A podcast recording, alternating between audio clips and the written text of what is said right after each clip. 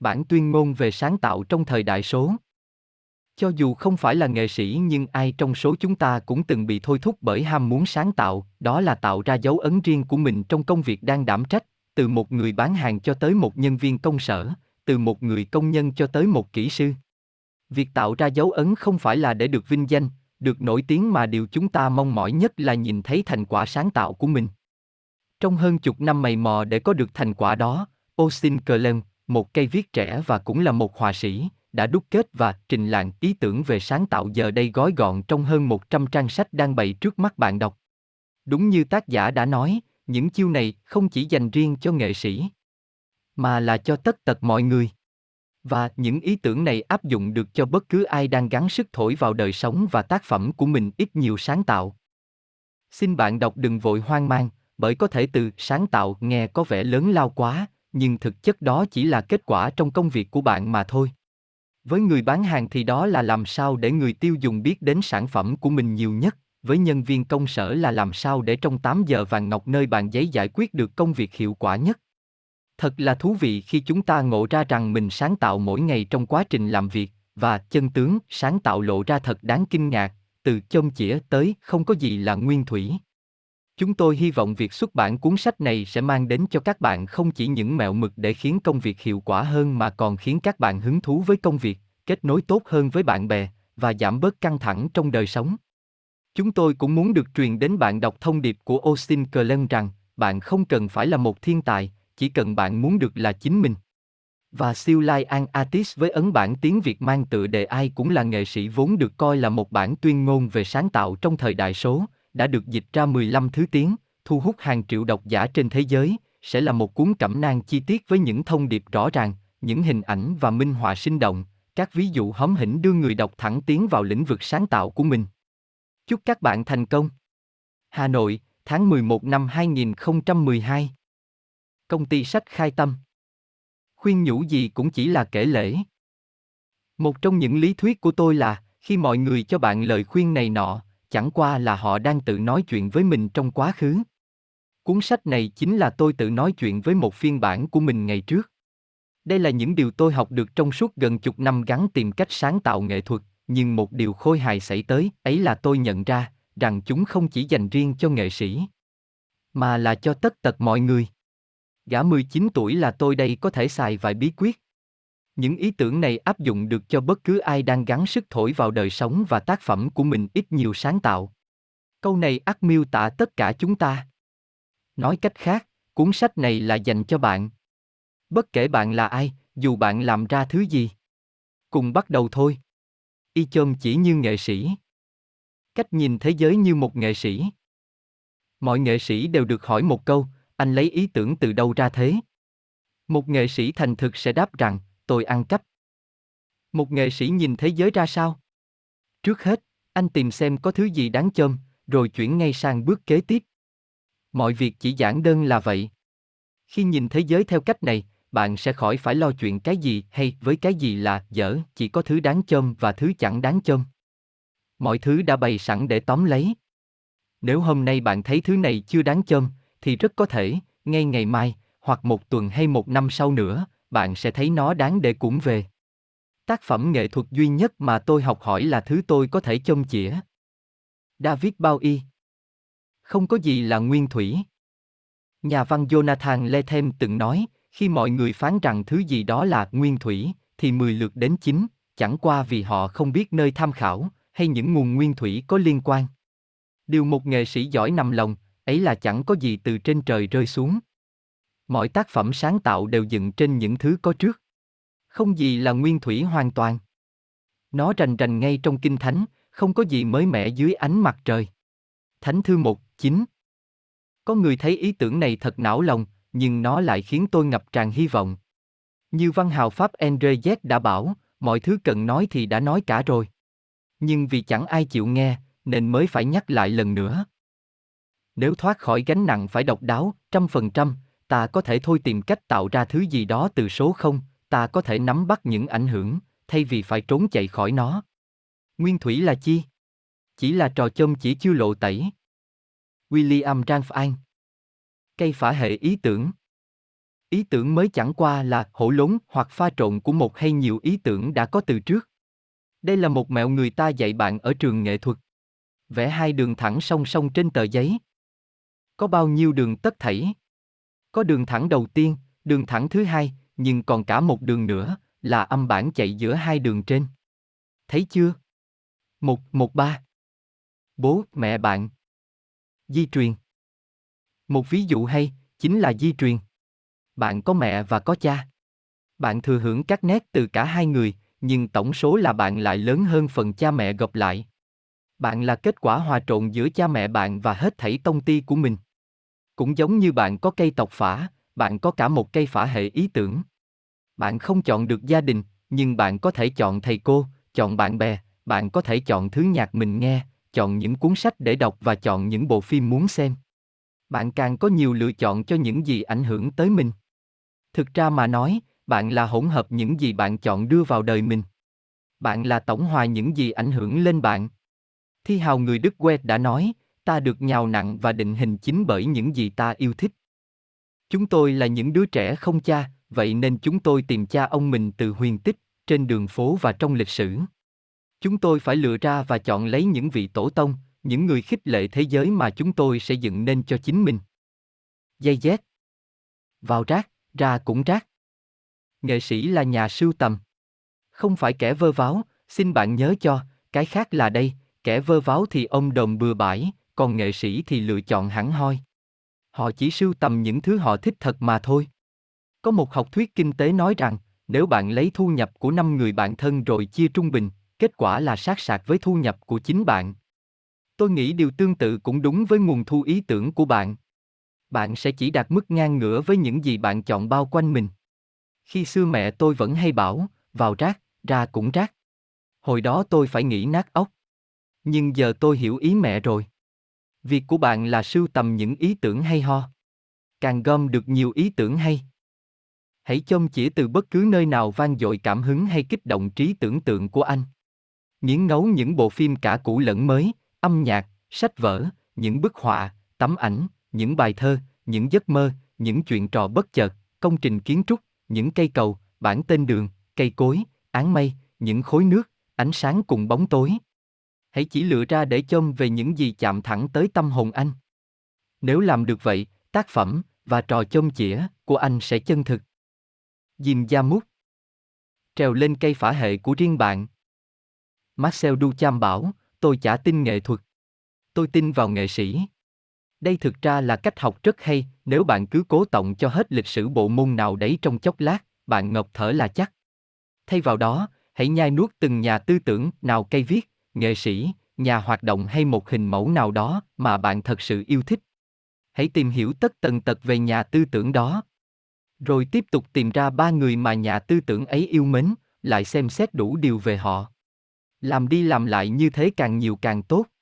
Hãy trèo lên cái cây ấy cao hết mức có thể. Một khi đã dựng được cái cây, đã đến lúc bạn bắt đầu nhánh riêng cho mình. Tự coi mình là con cháu của dòng tộc sáng tạo sẽ khiến bạn bớt cô đơn lúc bắt đầu làm ra những thứ của riêng mình. Tôi treo tranh ảnh các nghệ sĩ yêu thích ngay trong xưởng. Họ cứ như những hồn ma thân thiện. Tôi gần như có thể cảm thấy họ thôi thúc tôi tiến lên, mỗi lúc tôi gò lưng trên bàn làm việc. Cái hay ở những vị sư phụ xa xôi hoặc đã quá cố này, là họ không cách nào từ chối bạn học việc. Bạn có thể học bất cứ thứ gì bạn muốn từ họ. Họ đã để sẵn giáo trình trong các tác phẩm của mình. Dạy dỗ bản thân. Đến trường là một chuyện. Học hành lại là chuyện khác. Hai thứ này không phải lúc nào cũng là một. Bất kể bạn có đến trường hay không, việc của bạn là phải luôn tự bắt mình học hành tử tế. Bạn phải luôn tò mò về thế giới bạn đang sống. Tra cứu mọi thứ. Truy tầm mọi nguồn tham khảo. Đào sâu hơn bất cứ ai, đó là cách để tiến lên phía trước. Google mọi thứ. Ý tôi là tất tần tật. Google về giấc mơ, Google những rắc rối. Chớ vội hỏi trước khi Google. Hoặc bạn sẽ tìm ra câu trả lời, hoặc bạn sẽ đưa ra được câu hỏi hay hơn thế. Đọc liên tục. Đến thư viện ấy. Sách vở vây xung quanh, phép thần ngay ở đấy. Hãy lạc giữa những kệ giá. Đọc các thư mục. Bạn bắt đầu với cuốn nào không quan trọng, chính cuốn sách sẽ dẫn bạn tới cuốn khác. Bất kể tôi có đến trường hay không, tôi vẫn luôn học tập, Ria. Gom góp sách, kể cả bạn chưa định đọc ngay lập tức. Nhà làm phim John Marker đã bảo, không gì quan trọng cho bằng một thư viện chưa đọc tới. Chớ vội lo nghiên cứu. Cứ tra cứu cái đã. Để dành của trộm được về sau này. Kè kè cuốn sổ, cây bút bất kể bạn đi đâu. Rèn cho quen thói lôi nó ra mà ghi chép những suy nghĩ và quan sát của bạn. Chép lại ngay những đoạn bạn ưa thích trong sách. Ghi lại những chuyện trò nghe lắm được. Tranh thủ nguệt ngoạc lúc đang nghe điện thoại. Xoay trăm phương ngàn kế để đảm bảo bạn luôn sẵn giấy trong người. Họa sĩ David Hockney hay còn nhờ thợ may chế riêng các túi lót trong áo khoác, sao cho vừa cuốn sổ phát họa. Nhạc sĩ Arthur Russell Ba lại thích mặc áo có hẳn hai túi trước, hồng nhét cho thật nhiều giấy chép nhạc mới thôi. Tàn trữ cặp tan vật. Tên thế nào, đồ đúng là như vậy, ấy là tập tài liệu ghi dấu mọi thứ bạn chôm từ người khác. Kỹ thuật số hay cặp thật, dạng nào cũng chẳng làm sao, miễn hiệu quả. Bạn có thể giữ một cuốn sổ dán ghép, để cắt rồi đính mọi thứ vào, hay chỉ cần chụp tất tật bằng máy ảnh trong điện thoại. Thấy món gì đáng nẫn? Rước vào cặp tan vật. Cần tí chút cảm hứng. Hãy mở cặp ra xem. Phóng viên báo chí gọi nó là nhà xác, tôi còn ưng cái tên này hơn ấy chứ. Nhà xác chính là nơi bạn giữ những thứ chết khô, để sau này bạn sẽ phục hồn trong tác phẩm của mình. Thà vơ lấy những thứ không thuộc về mình còn hơn mặc kệ nó vất vưởng đây đó. Mát toan. Hai đừng chờ tới lúc biết mình là ai mới bắt đầu. Làm đi, để tự hiểu mình. Nếu tôi cứ chờ để hiểu xem mình là ai, mình sẽ ra sao trước khi bắt đầu sáng tạo, thì, ôi chà, chắc tôi vẫn đang ngồi đần ra đấy mà gắng tự khám phá bản thân thay vì làm mọi thứ. Theo kinh nghiệm của tôi ấy, chính trong quá trình làm lụng và thực hiện công việc, chúng ta sẽ khám phá được bản thân mình. Bạn đã sẵn sàng? Bắt đầu thôi. Chắc hẳn bạn rất sợ phải bắt đầu. Chuyện ấy là thường mà. Có một thứ rất thật lan tràn trong những người có học. Nó được gọi tên là hội chứng giả mạo. Theo khái niệm lâm sàng, chứng này là một hiện tượng tâm lý học, trong đó con người không thể tiếp nhận những thành quả của mình. Nghĩa là bạn cảm giác mình như kẻ mạo danh, rằng bạn chỉ vẽ trắng thêm chân, rằng bạn chẳng hiểu mình đang làm cái quái gì nữa. Tin nổi không, chẳng ai biết cả. Cứ hỏi bất cứ người nào đang làm việc gì đó thực sự sáng tạo, rồi họ sẽ nói sự thật bạn nghe, họ chẳng biết những thứ hay ho từ đâu mà ra. Họ cứ thế làm việc của mình. Ngày này qua ngày khác. Cứ giả mạo cho tới khi làm thật. Bạn đã bao giờ nghe về kịch nghệ chưa?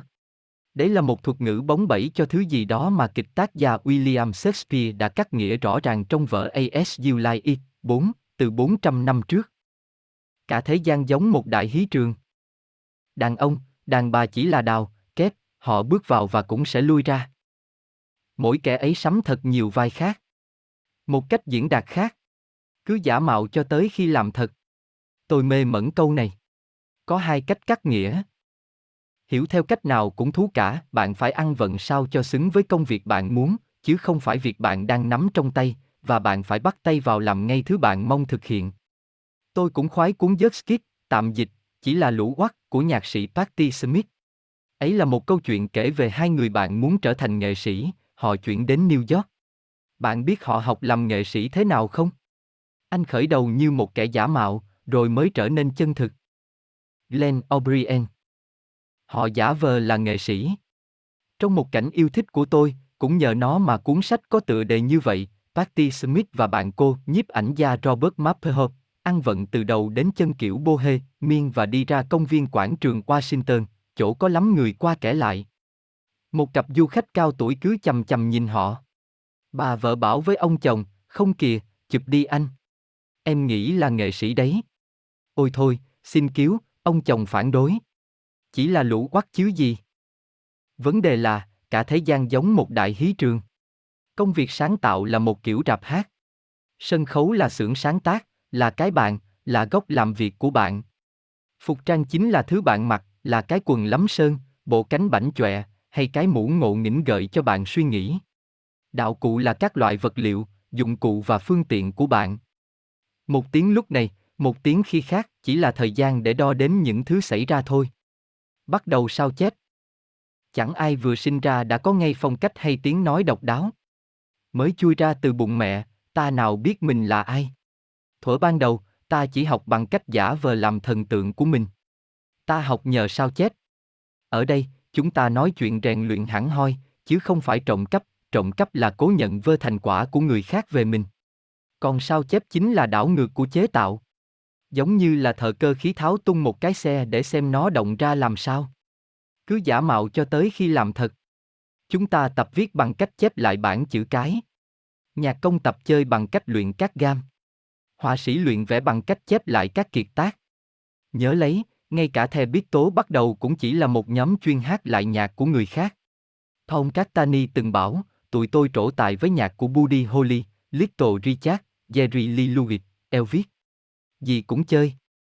Castani và anh bạn John Lennon trở thành cặp đôi sáng tác ca khúc đỉnh nhất lịch sử, nhưng nhiều Castani hồi tưởng, thì họ chỉ bắt tay vào tự viết ca khúc cho mình, như một cách để tránh các nhóm khác chơi bài tủ hệt như chúng tôi. Còn như lời Salvador Dali năm thì, những người chẳng muốn sao chép cái gì, thì cũng chẳng tạo ra được thứ gì. Đầu tiên, bạn phải tìm ra người để sao chép. Thứ hai, bạn phải tìm ra thứ để sao chép. Tìm người để sao chép thì dễ. Bạn bắt chước thần tượng của bạn, những người bạn yêu quý, những người truyền cảm hứng cho bạn, những người bạn muốn trở thành. Cây sáng tác ca khúc nít Lao nói, bạn khởi sự chỉ bằng việc chép lại danh mục sáng tác của thần tượng. Và bạn đâu chỉ sao chép từ một thần tượng, bạn cũng từ tất cả bọn họ. Tác giả Wilson Minzer bảy bảo rằng, nếu bạn chỉ chép lại của một tác giả, thì đấy là trộm cắp, nhưng nếu bạn chép từ nhiều người, đấy lại là nghiên cứu. Có lần, tôi nghe họa sĩ hoạt hình Gary Panther nói rằng, nếu bạn chỉ chịu ảnh hưởng từ một người, mọi người sẽ bảo ngay, đấy bản sao của anh ít chị y chứ gì. Nhưng nếu bạn vay mượn từ cả trăm người, mọi người sẽ bảo, ôi sao bạn độc đáo thế. Nhưng chuyện sao chép cái gì thì lại hơi rắc rối.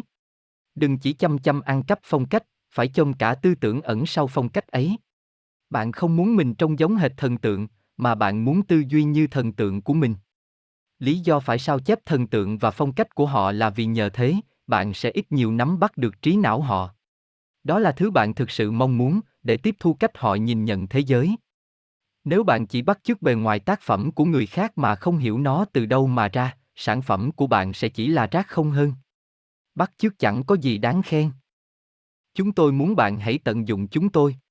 Chúng tôi muốn bạn, trước hết, hãy cướp từ chúng tôi, vì bạn làm sao cướp nổi. Bạn chỉ lấy được những gì chúng tôi cho bạn và bạn sẽ đưa vào đó tiếng nói của bạn, đó là cách bạn tìm ra tiếng nói cho riêng mình. Bạn sẽ bắt đầu như thế. Rồi ngày kia, người nào đó sẽ lại cũng từ bạn.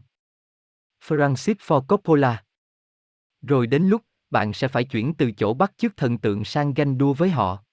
Bắt chước là sao chép. Còn ganh đua là sao chép đã tiến thêm một bước, đột phá thành sáng tạo của riêng bạn. Không có động tác nào là mới cả. Ngôi sao bóng rổ Kobe Bryant thú thực rằng mọi chuyển động trên sân của anh đều là đánh cắp, nhờ xem băng hình của các thần tượng. Nhưng thoạt đầu, lúc Bryant còn phải chông chỉ khá nhiều động tác, anh chợt nhận ra mình không thể thực hiện chuẩn xác trăm phần trăm, vì hình thể của anh không giống với những người mà anh học hỏi. Anh buộc phải sửa đổi chúng để biến thành của mình. Conan O'Brien 8 thì lại kể chuyện các cây hài gắn so tài với thần tượng của mình ra sao, thất bại thảm thương thế nào, để cuối cùng phải tự làm theo cách của mình. Johnny Carson chính cố được như Jack Benny 10, nhưng rốt cục lại trở thành Johnny Carson. David Letterman 11 gắn bắt trước Johnny Carson, rồi sau trở thành David Letterman. Hay Conan O'Brien cố trở thành David Letterman, để rồi kết cục là Conan O'Brien. Như lời O'Brien, chính thất bại trong việc trở thành hình mẫu lý tưởng cuối cùng lại định hình nên chúng tôi và khiến chúng tôi độc đáo khác người. Thật ơn dời. Một thiếu sót tuyệt vời ở con người, ấy là ta không đủ khả năng tạo ra những bản sao hoàn hảo. Chính thất bại trong việc sao chép thần tượng lại là chỗ ta tìm ra những thứ thuộc về mình. Chính nhờ đó mà ta tiến bộ. Tôi đã đánh cắp tất cả những chuyển động này từ các danh thủ vĩ đại. Tôi chỉ gắn làm họ tự hào, những con người đi trước, vì tôi học hỏi được từ họ quá nhiều. Căn cốt của cuộc chơi là thế. Nó lớn lao gấp bội phần tôi. Cô B. Brian Thế nên, cứ sao chép lại các thần tượng. Ra soát kỹ xem ta thiếu hụt chỗ nào. Có điểm nào khiến ta trở nên khác biệt? Đó chính là chỗ bạn phải khuếch đại và chuyển đổi vào tác phẩm của mình. Và cuối cùng, nhong nhóng rập khuôn không phải là tôn vinh các thần tượng. Chuyển đổi thành tựu của họ vào tác phẩm của riêng bạn mới là cách bạn tôn vinh họ. Hãy bổ sung cho thế giới này thứ gì đó chỉ riêng bạn có thể mang lại. Ba hãy viết ra cuốn sách bạn muốn đọc. Viết những thứ bạn thích. Phim công viên kỷ ra công chiếu đúng vào sinh nhật 10 tuổi của tôi. Tôi thích mê. Vào khoảnh khắc rời khỏi rạp phim, tôi đã mong phần tiếp theo lắm rồi, thế là ngày hôm sau, tôi ngồi ngay vào cái máy tính cũ mềm và gõ ra một kịch bản. Theo cách của tôi, cậu con trai người quản lý khu cấm săn bắn, bị con khủng long khát máu ăn thịt, quay trở lại hòn đảo với cháu gái người sáng lập công viên. Một trong hai người muốn phá hủy toàn bộ công viên, người kia muốn giữ lại. Hẳn nhiên, họ yêu nhau và cùng phiêu lưu đến hết đời. Bấy giờ tôi không hề hay biết là tôi đã viết ra một thứ mà ngày nay chúng ta gọi là tác phẩm của người hâm mộ, fan fiction, những câu chuyện viễn tưởng dựa trên các nhân vật có sẵn. Cậu nhóc 10 tuổi là tôi khi đó lưu câu chuyện vào ổ cứng. Mấy năm sau, công viên kỷ du ra phần 2 cuối cùng cũng ra lò. Và chán chết. Tập tiếp theo trong đời thực bao giờ chẳng chán hơn tập tiếp theo mà ta tưởng tượng trong đầu. Một câu hỏi mà lúc nào đó, mọi cây bút trẻ đều băn khoăn, ấy là, mình nên viết gì đây? Và đáp án chuẩn mực sẽ là, viết cái gì anh biết ấy. Lời khuyên này thường dẫn tới những câu chuyện tệ hại, chẳng có gì hay ho xảy ra. Mong muốn của tôi khi sáng tác nhạc là tạo ra thứ gì đó chưa từng tồn tại mà tôi muốn được nghe. Tôi muốn được nghe thứ âm nhạc chưa từng xuất hiện, bằng việc kết hợp những thứ gợi ra được một điều gì đó mới mẻ chưa bao giờ có mặt trên đời. Brian Eno Ta làm nghệ thuật bởi ta yêu nghệ thuật. Ta bị thu hút vào một số kiểu tác phẩm nào đấy vì ta được truyền cảm hứng từ những người làm ra chúng. Mọi tiểu thuyết, thật ra, đều là tác phẩm do người hâm mộ sáng tác. Lời khuyên hay nhất là đừng có viết ra thứ bạn biết, hãy viết thứ bạn thích. Viết ra câu chuyện bạn thích nhất, viết câu chuyện bạn muốn được đọc. Nguyên tắc tương tự cũng áp dụng cho cuộc đời và sự nghiệp của bạn. Bất cứ lúc nào bạn bối rối, không biết phải bước tiếp ra sao, chỉ cần tự hỏi, cái gì sẽ tạo nên một câu chuyện hay hơn. Bradford Cox, thành viên ban nhạc đơ hơ hơn, kể rằng hồi anh nhỏ tí, đã làm gì có internet, thế là cậu nhóc Bradford phải chờ đến tận ngày phát hành chính thức mới được nghe album của ban nhạc yêu thích. Cậu liền bày ra một trò, cậu ngồi xuống và ghi âm một phiên bản do chính cậu tưởng tượng về album sắp ra lò. Rồi, đến khi album phát hành, cậu sẽ so sánh những bài cậu tự viết với những ca khúc trong album thực. Và, bạn biết không, rất nhiều ca khúc ấy đã trở thành bài hát của đơ hơ hơn. Khi ta mê mẩn một tác phẩm nghệ thuật nào đó, ta khao khát được thưởng thức thêm. Ta mong mỏi phần tiếp theo. Sao không dồn hết nỗi đam mê ấy vào cái gì đó hữu ích? Hãy nghĩ về tác phẩm yêu thích và những thần tượng sáng tạo của bạn. Họ đã bỏ qua những gì? Có thứ gì họ vẫn chưa làm? Có thứ gì đáng lẽ sẽ tốt hơn? Nếu họ vẫn còn sống, thì giờ đây họ sẽ sáng tạo gì? Nếu tất cả các nhà sáng tạo ấy hợp lại với nhau và cộng tác, họ sẽ làm ra thứ gì khi có bạn dẫn đầu cả nhóm? Hãy làm ngay thứ đó. Tuyên ngôn là đây, hãy vẽ ra tác phẩm bạn muốn chiêm ngưỡng, sáng lập doanh nghiệp bạn muốn điều hành, chơi thứ nhạc bạn muốn được nghe, viết những cuốn sách bạn muốn đọc, làm những sản phẩm bạn muốn dùng, hãy làm những công việc bạn muốn được thấy nó hoàn thành. 4. Hãy dùng đôi tay. Tránh xa khỏi màn hình. Ta không biết mình lấy ý tưởng từ đâu. Ta chỉ biết rằng ta không kiếm nó từ máy tính sách tay. John Cleese Linda Barry, họa sĩ hoạt hình yêu thích của tôi có câu này, trong thời kỹ thuật số, chớ quên dùng 10 đầu ngón tay. Hai bàn tay của bạn chính là những thiết bị kỹ thuật số sơ khởi. Dùng đi. Tôi thì mê máy tính thật, nhưng tôi nghĩ máy tính đã cướp mất của ta cảm giác mình đang thực sự tạo ra thứ gì đấy. Thay vào đó, chúng ta chỉ gõ bàn phím và nhấp trỏ chuột. Đây là lý do tại sao công việc trí não lại có vẻ trừu tượng đến thế. Nghệ sĩ Stanley Donov, người sáng tác toàn bộ minh họa cho album của nhóm Radiohead, nói rằng máy tính đang gây xa cách vì nó đặt một tấm kính chặn giữa ta và bất cứ thứ gì đang diễn ra. Donald chia sẻ, bạn không bao giờ có thể thực sự chạm vào thứ gì bạn đang làm, trừ phi bạn in hẳn nó ra. Cứ quan sát ai đó bên máy tính thì thấy. Họ mới im lìm và ù lì làm sao? Bạn chẳng cần đến một nghiên cứu khoa học hẳn hoi, mà cũng rất ít, thì mới biết rằng cứ ngồi đồng trước máy tính cả ngày là tự giết mình, và giết luôn tác phẩm. Chúng ta cần vận động, để cảm thấy mình đang làm gì đó bằng toàn bộ cơ thể, chứ không phải với mỗi cái đầu. Tác phẩm chỉ sinh ra từ cái đầu chẳng có gì hay. Cứ quan sát nghệ sĩ nào đó biểu diễn một buổi. Hay một lãnh tụ vĩ đại phát biểu chẳng hạn. Bạn sẽ hiểu ý tôi. Bạn cần phải tìm ra cách nào đó để vận dụng toàn bộ cơ thể vào công việc. Trí óc ta đâu phải đường một chiều, cơ thể của ta mách bảo trí não nhiều ngang với những gì trí não mách bảo cơ thể. Bạn biết cùng trải nghiệm chuyển động chứ? Đó chính là một nét tuyệt vời trong công việc sáng tạo, nếu chúng ta bắt đầu trải nghiệm các cử động, nếu ta gãy một cây guitar, hay bày những mẫu giấy ghi nhớ ra khắp bàn, hay bắt đầu vầy vò đất sét, chính chuyển động sẽ kích hoạt cho não ta tư duy. Tôi đã dán mắt đủ lâu vào những hình chữ nhật phẳng dẹt nhấp nháy trên màn hình máy tính. Ta hãy dành nhiều thời gian hơn để làm các việc trong đời thực, trồng một cái cây, dắt chó đi dạo, đọc một cuốn sách trên giấy, đến rạp xem hát. Edward Túc Khi tham gia các trại sáng tác hồi đại học, mọi thứ tụi tôi viết ra đều phải giãn cách gấp đôi và chọn kiểu chữ Time New Roman. Mà sản phẩm của tôi thì dở tệ. Viết lách dần già chẳng còn vui thú với tôi. Nhà thơ cây Ryan bảo, hồi xưa xưa lúc chưa có chương trình trại sáng tác, trại đúng thật là một chốn, thường ở tầng hầm, nơi bạn cưa xẻ hay đóng đinh, khoan hay lên bảng vẽ gì đó. Cây viết Brian Kittel nói rằng ông cố gắng làm cho trại của mình sát nhất với nghĩa gốc của từ này, một căn phòng sáng trưng và thoáng khí, chứa đầy dụng cụ và vật liệu thô, nơi phần lớn công việc đều dùng, đến tay chân. Phải đến khi tôi bắt đầu đưa các dụng cụ thực về với quy trình làm việc, mọi thứ mới vui tươi trở lại và tác phẩm của tôi mới khởi sắc dần lên. Với cuốn sách đầu tay của mình, New Starter Black Cook 12, tôi cố gắng làm cho toàn bộ quá trình trở thành lao động chân tay hết mức có thể. Mọi bài thơ trong sách đều. Máy tính thật sự lợi hại khi chỉnh sửa các ý tưởng, và cũng rất tiện trong việc tổ chức các ý tưởng, sẵn sàng để công bố ra bên ngoài, nhưng lại không tốt mấy để sản sinh sáng kiến. Có quá nhiều cơ hội để bạn nhấn phím xóa. Máy tính còn đánh thức con người cầu toàn quá lố trong ta, chưa kịp có ý tưởng, ta đã vội chỉnh sửa. Họa sĩ hoạt hình Tom Gaun kể rằng ông tránh xa máy tính đến tận lúc suy nghĩ đã hòm hòm các chuỗi tranh, vì một khi dính dáng đến máy tính, mọi thứ không tránh khỏi đi đến chỗ cáo chung. Trong khi đó, trên sổ phát họa của tôi, các khả năng trải ra bất tận. Đến lúc phải tiếp tục thực hiện Newspaper Blackwood, tôi quét tất cả các trang vào máy tính và in ra những mẫu giấy phần tư. Rồi tôi vung vài các mảnh ấy khắp văn phòng, sắp chúng lại thành các sấp, rồi thành một chồng, theo đúng thứ tự đó, tôi sao vào máy tính.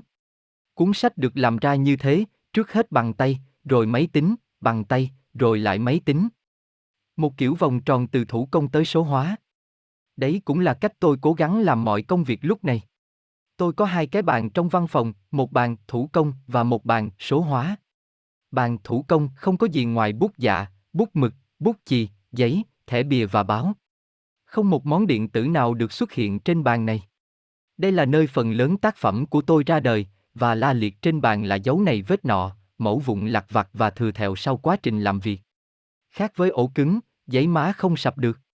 Bàn số hóa thì có máy tính sách tay, màn hình, máy quét và bàn vẽ điện tử của tôi. Đây là chỗ tôi sửa sang và xuất bản tác phẩm. Thử đi, nếu có không gian, hãy bố trí hai góc làm việc, một góc thủ công và một góc số hóa. Góc thủ công, hãy dẹp hết các thứ số hóa. Bỏ ra 10 đô la, tới gian dụng cụ học tập ở tiệm tạp hóa gần nhà, nhặt lấy ít giấy bút và giấy nhớ. Quay trở lại góc thủ công, giả vờ là giờ học thủ công. Tha hồ nguệt ngoạc trên giấy, cắt rời ra, rồi dán các mẫu lại với nhau. Trong lúc làm việc hãy đứng lên. Đính các thứ trên tường và tìm kiếm các hình mẫu. Bày la liệt mọi thứ ra và thoải mái xem xét tất cả. Bắt đầu nảy ra ý tưởng, bạn có thể chuyển sang góc số hóa và dùng máy tính để giúp bạn xử lý và xuất bản chúng. Lúc nào thấy đuối sức, hãy quay lại góc thủ công và vui chơi. Năm dự án ngoài lề và thú vui rất quan trọng. Rèn luyện thói quen trì hoãn tích cực. Việc bạn làm lúc biến lười trì hoãn rất có thể lại là việc bạn nên làm suốt phần đời còn lại. Jessica Hicks Có một thứ tôi đã học được qua sự nghiệp non trẻ của mình, chính những dự án ngoài lề lại sẽ cất cánh. Nói dự án ngoài lề, ý tôi muốn chỉ những thứ bạn coi là nhảm nhí cho vui. Những thứ kiểu chơi là chính. Đó thật ra lại là thứ hay ho. Đó là khi phép thần kỳ xảy đến. Tôi nghĩ thật là hay khi có nhiều dự án cùng diễn ra một lúc, nhờ vậy bạn có thể nhảy qua nhảy lại giữa chúng. Lúc nào quá ngán dự án này, bạn chuyển sang cái kia, đến lúc chán rồi, bạn lại trở về với cái vừa bỏ ngang. Hãy rèn luyện thói trì hoãn tích cực. Dành chút thời gian mà buồn chán. Có lần tôi nghe một đồng nghiệp nói là, cứ mỗi khi bận rộn, tôi đần hết cả người. Chẳng thế thì sao? Những người sáng tạo cần thời gian để ngồi vẩn vơ và không làm gì cả. Tôi đã nảy ra vài sáng kiến vào loại hay nhất lúc đang buồn chán, đấy là lý do tôi không bao giờ đem áo sơ mi ra hàng giặt ủi. Tôi thích tự ủi áo cho mình, ôi chao buồn tẻ, đến nỗi tôi gần như luôn nảy ra sáng kiến. Nếu bạn cạn ý tưởng, đi rửa bát thử xem. Hay dạo một quãng xa. Nhìn chằm chằm vào một điểm trên tường càng lâu càng tốt. Như nghệ sĩ Myra Kanma, 13, nói, né tránh công việc lại là cách tôi tập trung đầu óc. Dành thời gian mà chơi nhẫn. Lạc lối. lang thang. Không đời nào bạn biết được nó sẽ dẫn mình tới đâu. Đừng vứt bỏ bất cứ phần nào của bạn. Nếu bạn có hai hay ba đam mê thực sự, chớ có nghĩ rằng bạn phải lựa ra và chọn giữa chúng. Chớ vứt bỏ. Hãy giữ mọi đam mê trong đời bạn. Đây là điều tôi đã học được từ kịch tác gia Steven Tomlinson. Bạn không thể kết nối các điểm khi hướng tới tương lai, bạn chỉ có thể kết nối chúng khi nhìn về quá khứ. Steve Jobs Tomlinson gợi ý rằng nếu bạn yêu thích các thứ khác nhau, thì cứ thỏa thuê dành thời gian cho chúng. Cứ để tụi nó tự trò chuyện với nhau. Cái gì đó sẽ bắt đầu nảy ra. Vấn đề là, bạn có thể lược bớt đi vài đam mê, và chỉ tập trung vào một cái, nhưng ít lâu sau, bạn sẽ bắt đầu thấy nỗi đau chi ảo. Suốt thời thiếu niên tôi bị ám ảnh với chuyện viết nhạc và biểu diễn trong nhóm, nhưng rồi tôi quyết chí phải tập trung vào viết lách, thế là ròng rã nửa thập niên, tôi chẳng mấy khi chơi nhạc. Chứng đau chi ảo ngày một thêm tồi tệ. Chừng một năm trước, tôi bắt đầu chơi nhạc lại trong một nhóm. Giờ đây tôi thấy mình trọn vẹn làm sao. Và điều điên rồ là, không những âm nhạc chẳng lấy mất gì của viết lách, tôi thấy nó còn tương tác với việc viết và làm viết khá lên, tôi đảm bảo là các khớp thần kinh trong não tôi đang cháy rực, và những mối nối mới đang được tạo ra. Chừng một nửa số người tôi làm việc cùng đều là nhạc sĩ, chuyện hiếm ở Austin, Texas, và không phải tất cả đều là dân sáng tạo, rất nhiều người là chuyên viên kế toán, lập trình viên, kiểu vậy. Thế nhưng, tất cả sẽ nói với bạn một điều, âm nhạc nuôi dưỡng công việc của họ. Cực quan trọng khi có một thú vui. Đó là một thứ sáng tạo dành riêng cho bạn. Bạn không phải cố làm ra tiền hay kiếm chút danh, bạn chỉ làm vì nó giúp bạn vui. Thú vui là thứ chỉ cho đi chứ không lấy mất gì. Tác phẩm của tôi là để thế gian chiêm ngưỡng, thì âm nhạc chỉ dành cho tôi và các bạn bè. Cứ mỗi chủ nhật tụi tôi lại họp mặt và rình rang nhạc nhẽo vài giờ. Không áp lực, không dự tính. Chỉ phục hồi sinh lực. Hệt như đến nhà thờ. Chớ vứt bỏ phần nào của bạn. Không phải lo chuyện mưu đồ to tác hay tầm nhìn thống nhất cho tác phẩm. Không phải lo về tính thống nhất, thứ đồng nhất toàn bộ tác phẩm của bạn chính là sự thật, rằng bạn đã làm ra chúng. Ngày nào đó, bạn nhìn lại, mọi thứ rồi sẽ đều có lý. Sáu làm tốt việc mình và chia sẻ với mọi người. Ban đầu, không tên tuổi lại hay. Tôi nhận được rất nhiều email của các bạn trẻ, hỏi là tôi phải làm sao để được biết đến. Tôi thông cảm với họ. Đúng là lúc bạn ra trường, có xảy ra một chuyện ngoại ý, lớp học vốn là một chốn tuyệt vời, không muốn nói là môi trường nhân tạo, giảng viên của bạn được trả lương để chú ý đến ý kiến của bạn, còn bạn cùng lớp thì lại trả học phí để chú ý tới ý kiến của bạn. Suốt đời, bạn sẽ không bao giờ gặp một thính giả bất đắc dĩ kiểu vậy. Chẳng bao lâm, bạn sẽ ngộ ra là đa số thiên hạ chẳng cần để ý xem bạn nghĩ gì. Nghe thì phủ phàng, nhưng thật đấy.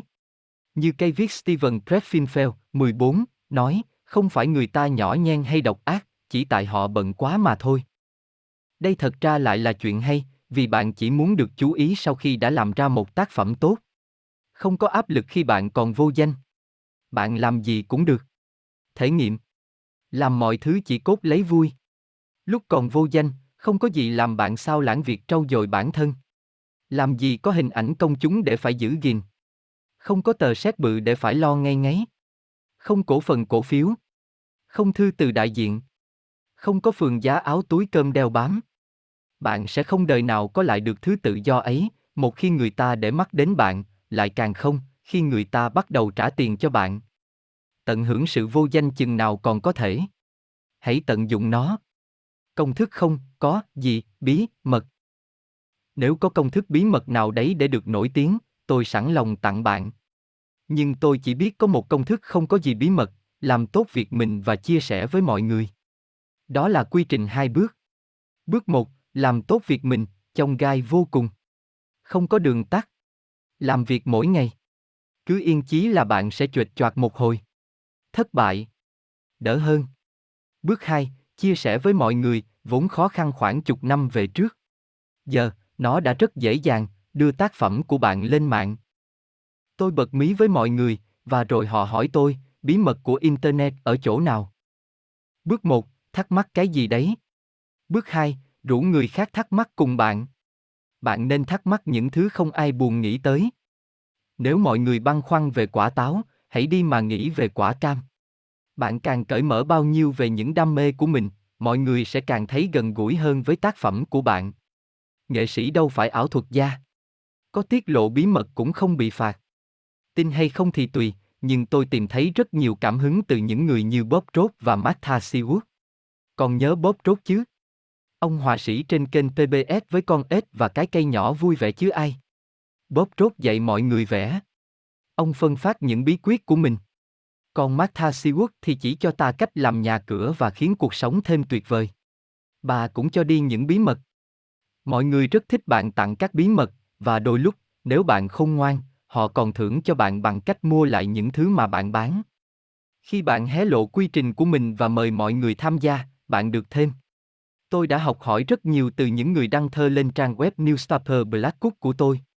Tôi cũng kiếm được rất nhiều thứ để chôm. Nó làm lợi cho tôi nhiều ngang với làm lợi cho mọi người. Bạn xuất đầu lộ diện trên mạng, không chỉ vì bạn có gì để nói, bạn có thể lên mạng để kiếm thứ đáng phát ngôn. Internet không đơn thuần là chốn yên ổn để công bố những ý tưởng đã thành hình, nó còn là lồng ấp những ý tưởng chưa đủ lông đủ cánh, một trung tâm sinh nở để phát triển những tác phẩm bạn chưa bắt tay vào. Rất nhiều nghệ sĩ lo rằng láng chán trên mạng sẽ khiến họ sa sút năng suất, nhưng tôi nhận ra là hiện diện trên mạng chả khác nào tự thúc vào mình. Đa số trang web và blog đều mặc định sắp xếp các bài đăng theo thứ tự thời gian, ngược, bài đăng mới nhất chính là bài đầu tiên mà độc giả nhìn thấy, nên bài mới nhất chính là phong độ hiện thời của bạn. Chính nó bắt bạn phải nhanh nhẩu luôn luôn, bắt bạn phải nghĩ xem sẽ đăng gì tiếp. Có sẵn một bình chứa sẽ khích lệ ta đổ đầy. Suốt bấy nhiêu năm, cứ khi nào rối trí, tôi chỉ cần nhìn vào trang web và tự hỏi, mình lấy gì để lắp vào đây nhỉ? Học lập trình.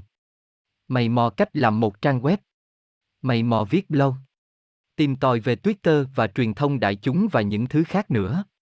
Tìm những người trên mạng cũng yêu thích những thứ hệt như bạn và kết nối với họ. Chia sẻ các thứ với họ. Bạn không cần phải chia sẻ tất tần tật, thật ra, đôi khi không chia sẻ gì lại hay hơn. Chỉ khoe ra tí tẹo những gì bạn đang làm. Trưng ra một bản phát hay hình nguệch ngoạc hay đoạn ngăn ngắn gì đấy. Chỉ hé ra loáng thoáng quy trình của bạn. Chia sẻ một mẹo hay mà bạn tìm ra lúc làm việc. Hay một đường dẫn hoặc một bài viết thú vị. Nhắc đến một cuốn sách hay bạn đang đọc. Nếu bạn ngại việc hé lộ những bí mật, bạn có thể chia sẻ các điểm mà không cần kết nối chúng. Là ngón tay của bạn nhấn nút đăng chứ đâu phải ai khác. Chính bạn kiểm soát xem chia sẻ những gì và hé lộ đến mức nào. Bảy nơi chốn không còn bó buộc ta. Dựng lên một cõi của riêng bạn. Tôi lớn lên giữa một cánh đồng ngô ở phía nam Ohio.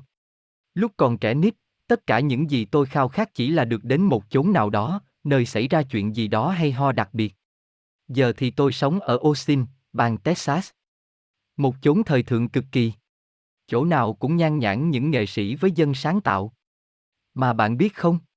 Tôi dám chắc là đến 90% các sư phụ và đồng nghiệp của tôi không sống tại Austin, Texas.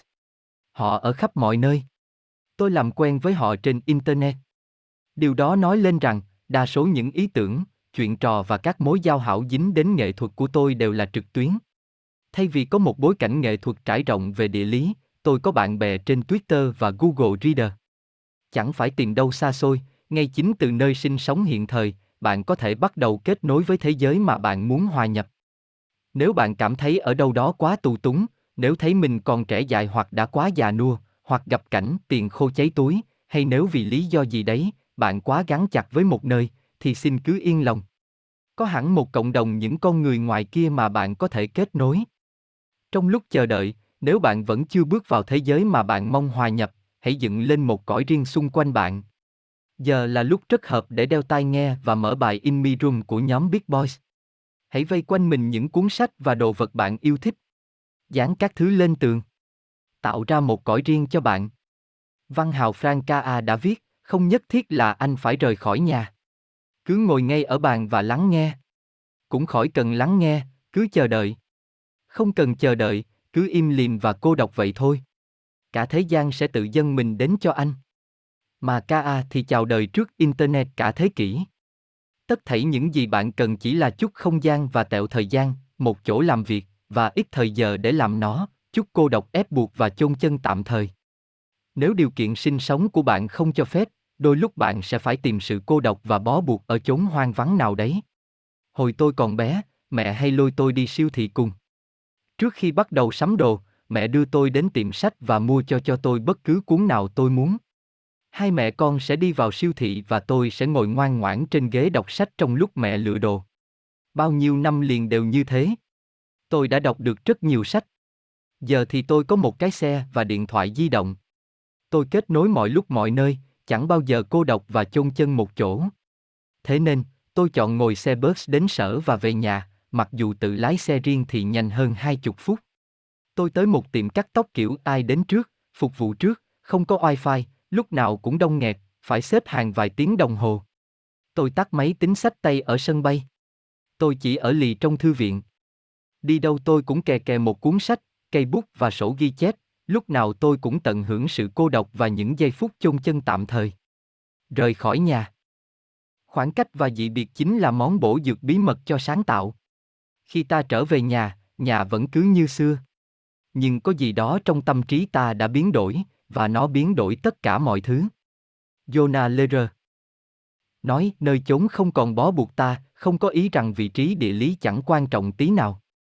Nơi ta chọn để sinh sống vẫn ảnh hưởng lớn tới thành quả ta làm ra. Đến lúc nào đó, khi có điều kiện, bạn buộc phải rời khỏi nhà. Bạn luôn có thể quay trở về, nhưng bạn phải ra đi, chỉ ít một lần. Đầu óc ta quá ư thư thái với những thứ vây quanh hàng ngày. Bạn buộc phải khiến nó trở nên bức bối khó chịu. Bạn phải dành ít nhiều thời gian ở một miền đất khác, giữa những con người làm mọi việc khác hẳn bạn.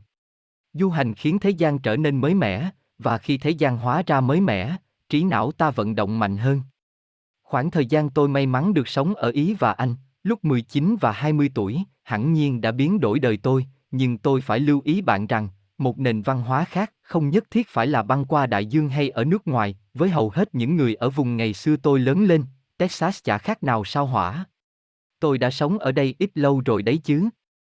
Mà lắm lúc vẫn thấy như trên sao hỏa thôi. Nếu đã biết phải rời khỏi nhà, vậy ta nên đi đâu? Ta nên chọn sống ở chốn nào? Có hàng mớ yếu tố phải cân nhắc, tất cả tùy thuộc vào thị hiếu của riêng bạn. Về phần mình, tôi nghĩ là thời tiết khắc nghiệt lại dẫn tới thành quả nghệ thuật tốt hơn. Bạn không muốn mò ra ngoài, vậy là bạn ru rú trong nhà và làm việc. Lúc sống ở Cleveland, tôi đã hoàn thành được rất nhiều tác phẩm chỉ trong mấy tháng mùa đông tàn bạo. Còn ở Texas này, tôi kết thúc được công việc trong tiết mùa hè tệ hại. Mùa đông Cleveland và mùa hè Texas dài từ tự nhau, cỡ nửa năm ròng. Cũng rất hay nếu được sống gần những con người thú vị, không nhất thiết phải là những người làm mọi thứ giống hệt bạn. Tôi thấy hơi bệnh hoạn khi chỉ cặp kè với văn sĩ và họa sĩ, thế nên tôi cũng đàn đúng luôn với các nhà làm phim, nhạc sĩ và đám mọc công nghệ sinh sống ở Austin. À, phải nhắc đến cả đồ ăn nữa. Đồ ăn phải ngon lành. Bạn phải tìm một chốn vỗ béo bạn cả về óc sáng tạo, về giao du bằng hữu, về tinh thần và phải làm no bụng theo đúng nghĩa đen nữa. Kể cả bạn có xây một căn nhà mới, thì sớm muộn gì bạn cũng phải rời khỏi cửa. Và lúc nào đấy, đơn giản là bạn phải chuyển đi. Tin tốt là ngày nay, rất nhiều bạn bè vẫn cứ ở ngay nơi bạn từng rời bỏ họ, trên Internet. Tám hãy tử tế, thế giới chỉ là cái làng nhỏ hẹp. Thêm bạn bớt thù. Chỉ có một lý do để tôi có mặt ở đây, tôi đến để kết bạn. Nguyên tắc vàng càng khẳng định giá trị trong thế giới siêu kết nối của chúng ta. Một bài học cốt yếu phải nằm lòng, nếu bạn nói về ai đó trên Internet, họ sẽ phát hiện ra ngay. Ai chẳng có sẵn chỉ báo, tra Google ngay cạnh tên mình. Cách lợi hại nhất để đánh bại kẻ thù trên Internet. Tránh đi là hơn. Còn cách hay nhất để kết bạn trên Internet. Nói tốt về họ. Đứng cạnh người tài. Bạn vẫn nhớ vụ vào rác, ra cũng rác chứ. Bạn sẽ chỉ tốt đẹp ngang với những người bạn chọn xung quanh mình. Trong không gian số hóa, điều đó có nghĩa là hãy bám theo những người đỉnh nhất trên mạng, những người thông minh và nổi trội hơn bạn rất nhiều, những người đang làm các công việc thực sự hay ho. Hãy để ý xem họ đang nói về cái gì, họ đang làm gì và họ đang kết nối với những gì. Haron Ramis, diễn viên và đạo diễn quen thuộc nhất với những người cùng thế hệ tôi nhờ vai diễn Egon trong phim Ghostbusters, có lần đã bày tỏ nguyên tắc thành công của ông như sau, hãy tìm ra người tài năng nhất trong phòng, và nếu người đó không phải bạn, hãy ra đứng cạnh anh ta ngay. Hãy bầu bạn với anh ta. Gắn tỏ ra hữu ích. Ramis thật may mắn, người tài năng nhất trong phòng chính là bạn ông, Bill Murray. Nếu có khi nào đó, bạn nhận ra rằng mình là người tài năng nhất trong phòng, thì tốt hơn hết, bạn nên tìm một căn phòng khác. Khác, tôi gắng sức dồn nó vào việc viết lách và vẽ vời của mình. Thôi trò gây sự, làm gì đó đi. Bạn sẽ chứng kiến rất nhiều trò ngu ngốc trên đời và rồi bạn sẽ cảm thấy mình phải ra tay chỉnh đốn. Có lần tôi cầm cùi khuya khoác bên laptop, vợ tôi liền thét lên, thôi ngay trò gây sự trên Twitter, đi mà làm cái gì đó còn hơn. Nạn nói chí phải. Nhưng giận dữ chính là một nguồn sáng tạo yêu thích của tôi. Henry Rollins 15 từng nói rằng ông vừa tức giận vừa tò mò, và đó chính là những thứ giúp ông tiến bộ. Có vài buổi sáng, khi không bò dậy nổi, tôi nằm trên giường đọc email và Twitter cho đến lúc máu sôi sùng sục, tôi điên tiết đến nỗi phóng vút khỏi giường. Nhưng thay vì phí hoài cơn thịnh nộ vào càm ràm hay mắng mỏ người. Nên, cứ tức giận, xả láng đi. Nhưng hãy im miệng và làm việc của mình. Hãy chê trách phần mềm người khác chế tạo bằng cách tự mình làm ra phần mềm.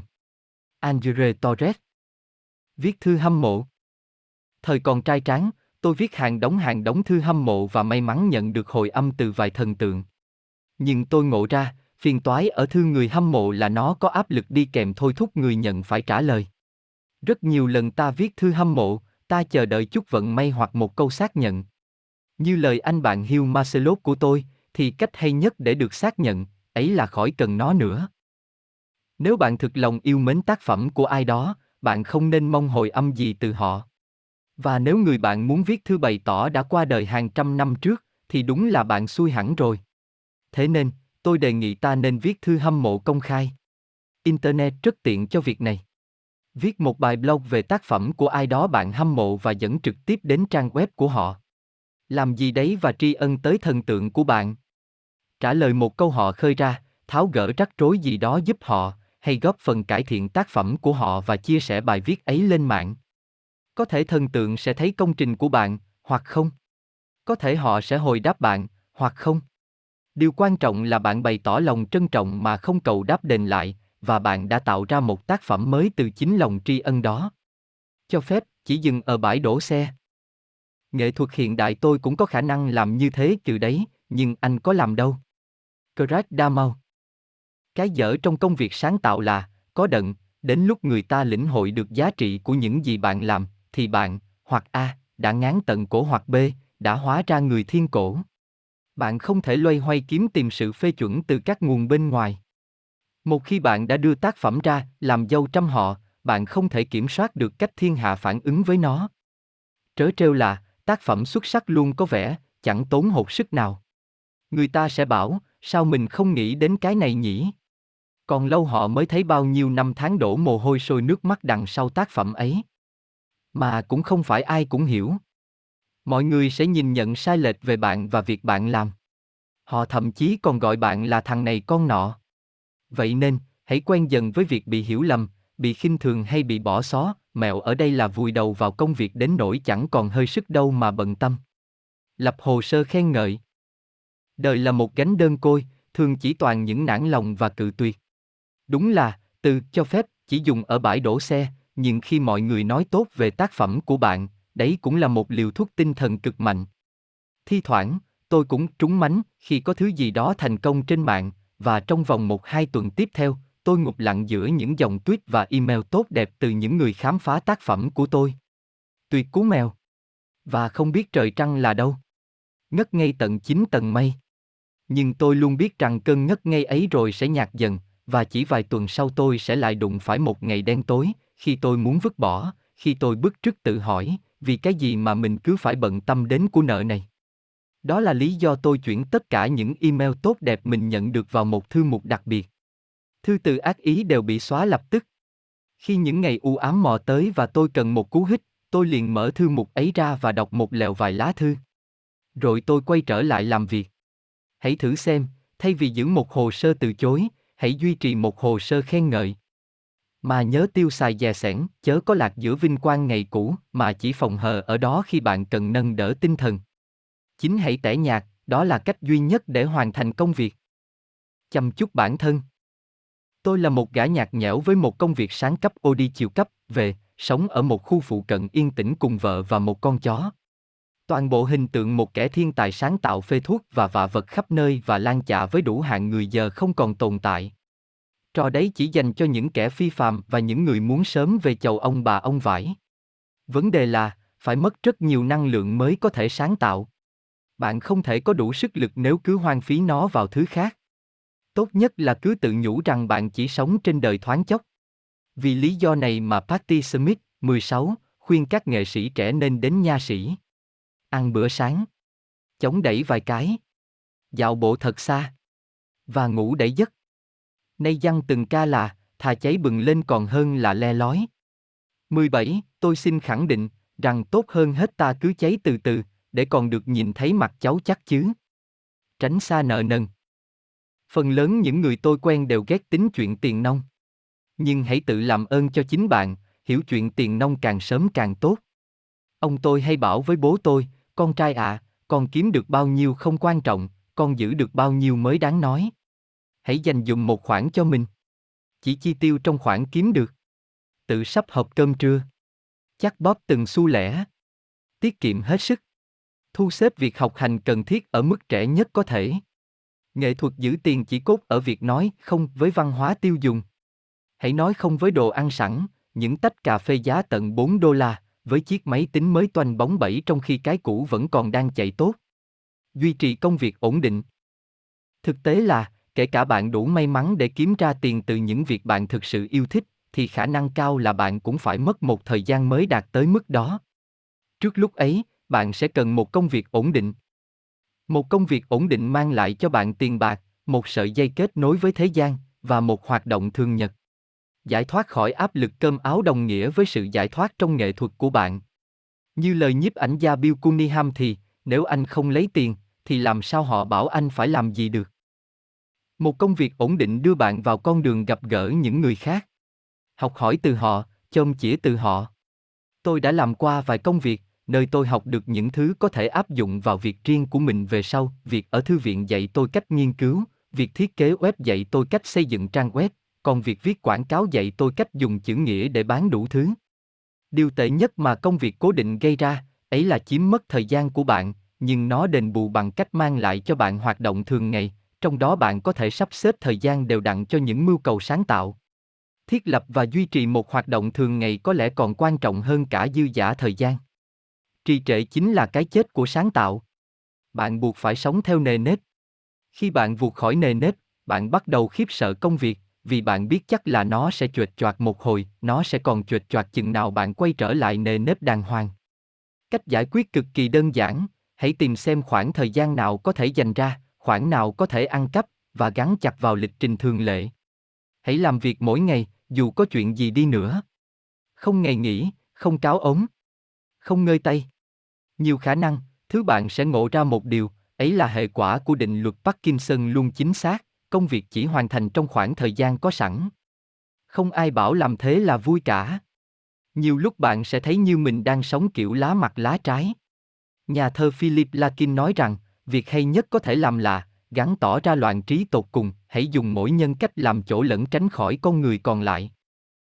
Mẹo ở đây là tìm một công việc cố định với mức lương tùng tiệm, không đến mức làm bạn phát quẹ, và để bạn còn đủ sức lực mà làm các thứ lúc rảnh rỗi. Những công việc cố định béo bở không hẳn đã dễ tìm, nhưng chắc chắn là có sẵn ngoài kia. Tự sắm cho mình một cuốn lịch. Tích lũy khối tác phẩm đồ sộ hay xây dựng hẳn một sự nghiệp chủ yếu là chậm rãi gom nhặt những mẫu nhỏ nỗ lực qua thời gian. Viết mỗi ngày một trang có vẻ chẳng nhiều nhặn gì, nhưng làm vậy suốt 365 ngày, bạn sẽ có đủ thứ lấp đầy cả cuốn tiểu thuyết. Một vụ chào bán thành công chỉ là thắng lợi nho nhỏ, nhưng vài chục cái nho nhỏ như thế đủ để bạn được cất nhắc. Một cuốn lịch giúp bạn lên kế hoạch công việc, mang lại cho bạn những mục tiêu vững chắc và giữ bạn trên đà đi tới. Cây hài Jerry Seinfeld có một phương pháp lên lịch giúp ông gắn chặt với việc viết truyện cười hàng ngày. Ông gợi ý bạn nên có một cuốn lịch treo tường cho bạn thấy cả năm. Thế rồi, bạn chẻ nhỏ công việc thành các mẫu của từng ngày. Mỗi ngày, khi bạn hoàn thành công việc, hãy đánh một dấu ít to bự vào ô ngày đó. Cứ ngày qua ngày như thế, thay vì chỉ làm xong công việc, mục đích của bạn là điền vào một ô, sau vài ngày bạn sẽ có một chuỗi mắt xích, Senfeld nói. Cứ kiên trì như thế và chuỗi ấy sẽ dài thêm mỗi ngày. Bạn sẽ thích ngắm nhìn chuỗi ấy lắm, nhất là khi bạn đã có trong tay mấy tuần liền. Việc tiếp theo của bạn sẽ chỉ là đừng bẻ gãy chuỗi đó thôi. Sắm một cuốn lịch. Điền vào các ô. Đừng có bẻ gãy cả chuỗi. Cũng giống như bạn cần một biểu đồ các sự kiện tương lai, bạn cũng cần có biểu đồ các sự kiện trong quá khứ. Một cuốn sổ ghi chép không nhất định phải là nhật ký hay nhật trình, nó chỉ là một cuốn sổ nhỏ trong đó bạn liệt kê những thứ bạn làm mỗi ngày.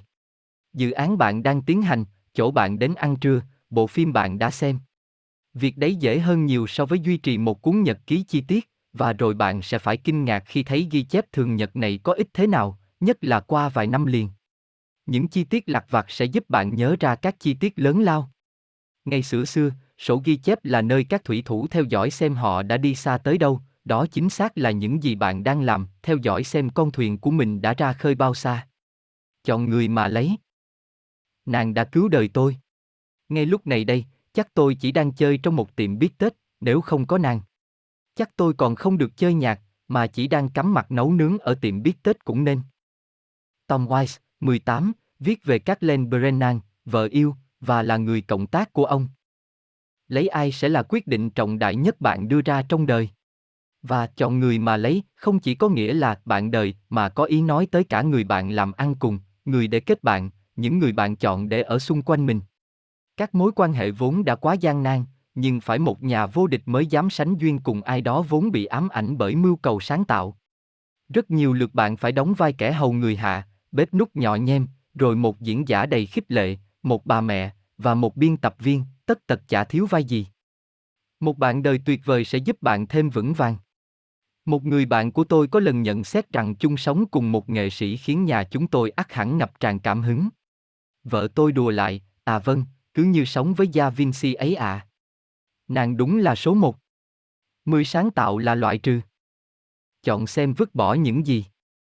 Giữa thời buổi chất chồng và thừa mứa thông tin thế này, người vượt lên phía trước chính là kẻ khám phá ra những thứ cần vứt bỏ, nhờ vậy họ có thể tập trung vào những gì thực sự quan trọng với mình.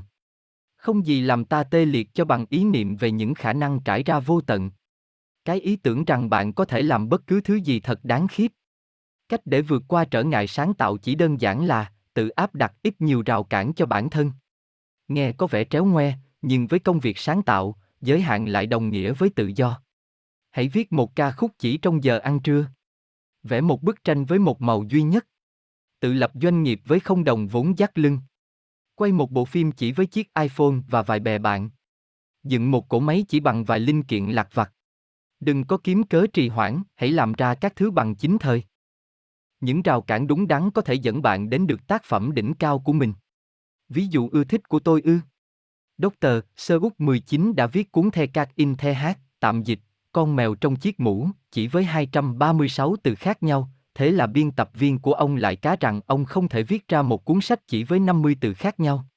Dr. Sherwood trở lại và thắng cược bằng cuốn Green Egg and Ham, tạm dịch, trứng xanh và thịt muối, một trong những sách thiếu nhi ăn khách nhất mọi thời. Cứ tự nhủ rằng bạn có tất cả thời gian trên đời, tất cả của cải trên thế gian, mọi màu sắc trên bản vẽ, bất cứ thứ gì bạn cần đến nghĩ thế chỉ giết chết sáng tạo. Giác oai có hiểm nguy rõ ràng trong lối nghĩ rằng bạn có thể làm mọi thứ trên đời. Nghệ sĩ Saul Steinberg, 20, từng nói, cái mà ta hưởng ứng trong bất cứ tác phẩm nghệ thuật nào chính là sự vẫy vùng của người nghệ sĩ khỏi những giới hạn bủa vây. Thường thì chính những gì người nghệ sĩ lựa chọn để loại bỏ lại là thứ khiến cho tác phẩm lôi cuốn. Những thứ ẩn đi đối lập với những gì phô ra. Với mọi người cũng vậy, điều khiến chúng ta thấy thú vị không phải chỉ là những gì ta đã trải nghiệm, mà còn cả những gì ta chưa từng trải nghiệm. Điều tương tự cũng đúng khi bạn làm việc của mình, bạn buộc phải bám chắc những giới hạn và tiến lên không ngừng. Suy cho cùng, sáng tạo không chỉ là những thứ ta chọn đưa vào, mà nó còn là những thứ ta lựa để loại ra. Hãy lựa chọn sáng suốt và vui nhé. Lời cảm ơn. Tới Megan, vợ yêu của tôi, độc giả đầu tiên và mọi cái đầu tiên của đời tôi. Tới Ted Winston, đại diện của tôi, tới Bruce Tray, biên tập viên của tôi, Lydia Thomas, thiết kế sách của tôi, và tất cả những con người cừ khôi trong nhóm ở Quốc Mừng. Tất cả các bạn gây ấn tượng thật ghê gớm với tôi.